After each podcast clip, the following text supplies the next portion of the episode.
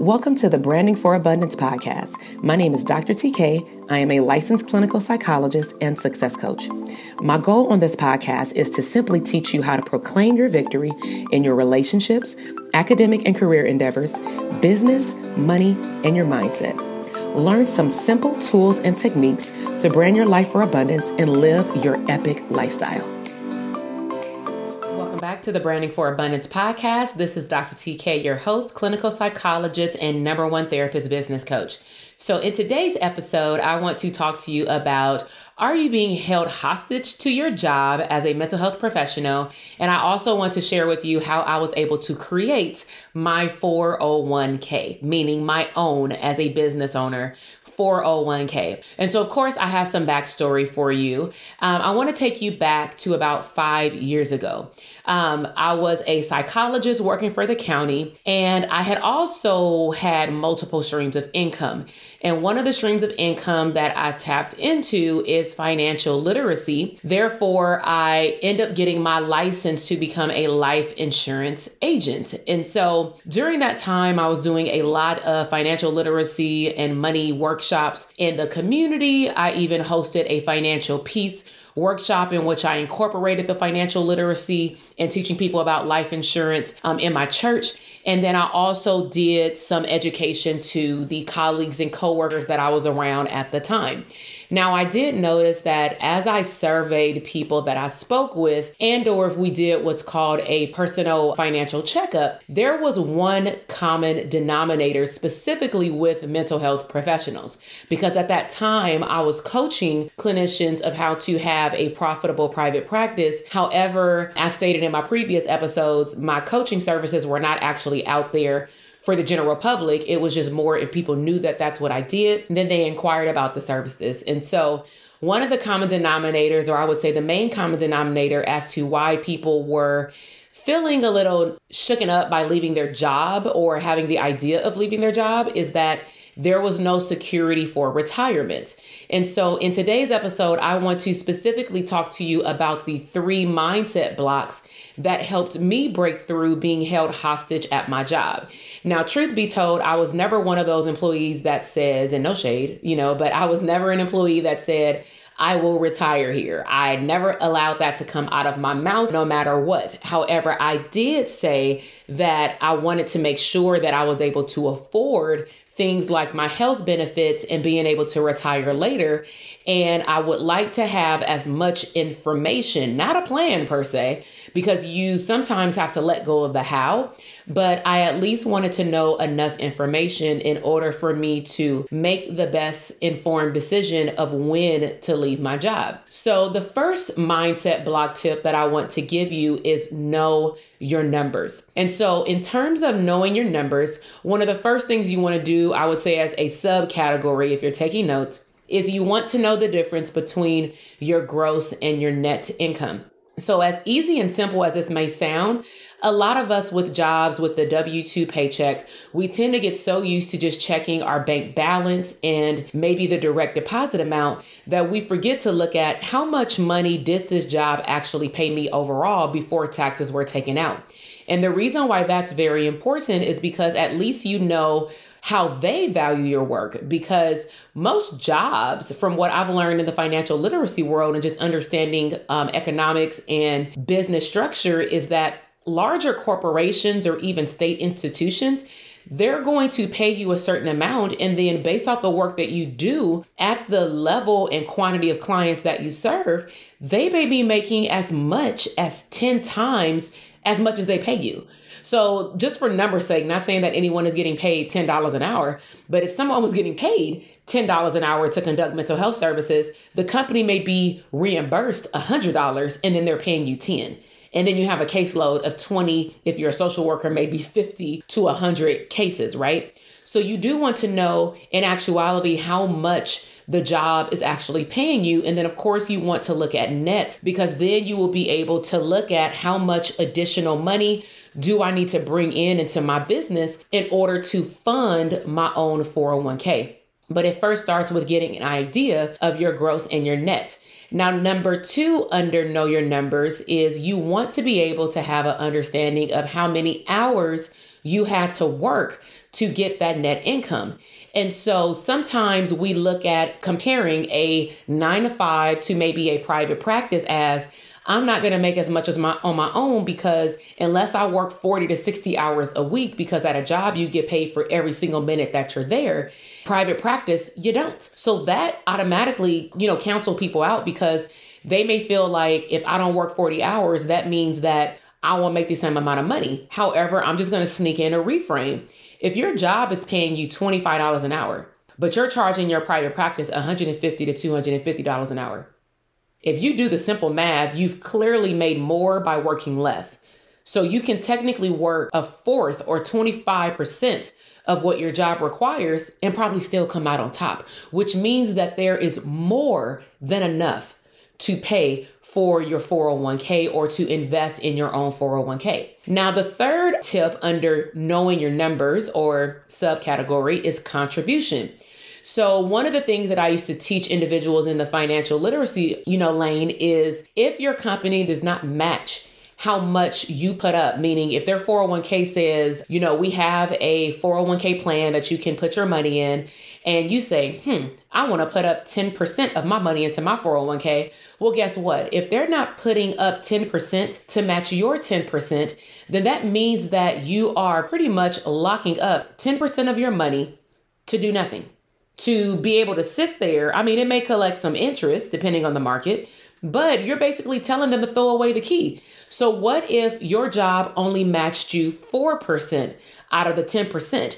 That means that I would suggest you only match what they match. And guess what? If they don't match you at all, then don't put money in their 401k find another place to put the money. One of the things that I would often, or I would actually teach this every time we would have like a um, financial literacy workshop, is to imagine that your money is going into a pot and it grows and it grows and it grows. And you can't touch it until you're of the age where the law says, or the government or the IRS says that you can touch this money. And by all means, if you're in your 30s and 40s right now, they keep pushing up the age. When I was in my early 20s, the age was, I mean, what, 55 to 60 or something like that. Now it's like, what, 67? I mean, when I'm ready to retire, heck, they're going to be talking about I need to be 80 years old. Who wants to wait 80 years old to get your retirement money?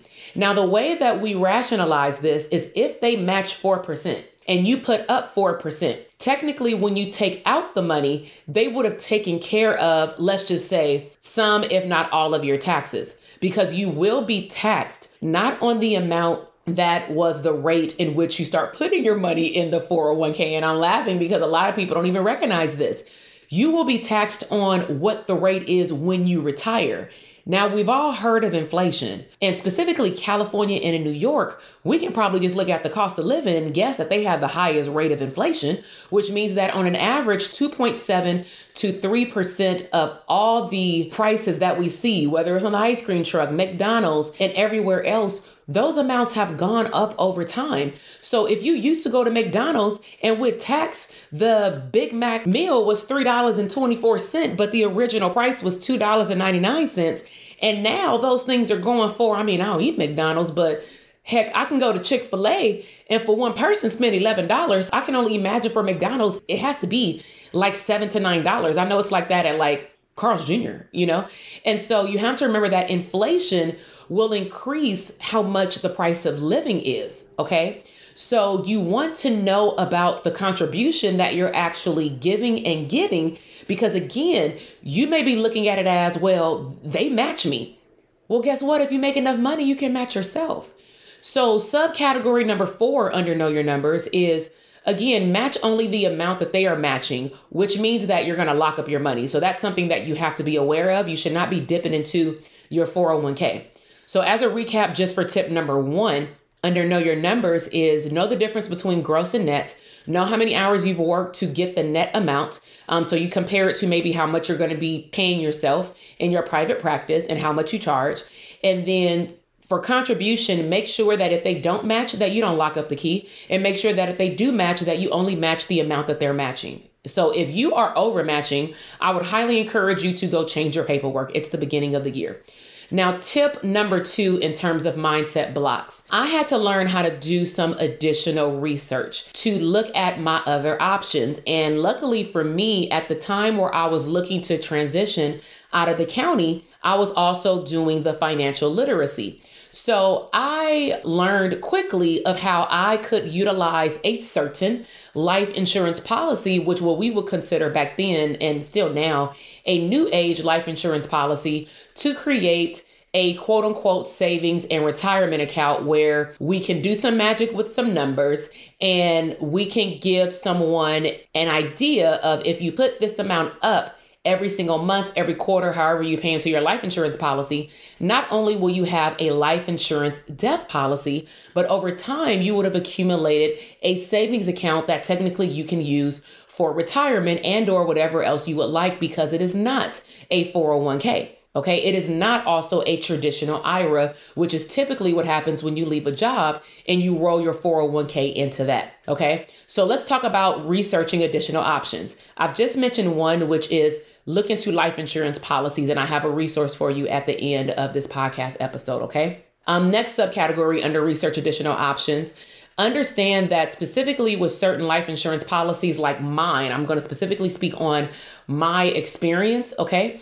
Because I'm not a financial advisor, please note, disclaimer, is that I loved that my money was not directly in the market. When the market crashed back in 2008, 2009, a lot of loved ones in my family that are now closer to retirement lost a big chunk of their retirement. And that hurt my soul when I actually used them to be able to help them understand their finances. And when they had to turn over their 401k to me so that I can look at realistically how much do you need to survive off of when you do retire because they do have retirement calculators based off of your age your gender and the average age of when people live men and women because the ages are different I was able to look at a life insurance policy in which my money was not directly put in the stock market like most 401ks or all of them, matter of fact. But my money was growing alongside of the stock market in terms of when the stock market was good, my my retirement and my policy was good. When it took a plummet, my stuff pressed the stop button and I stay still.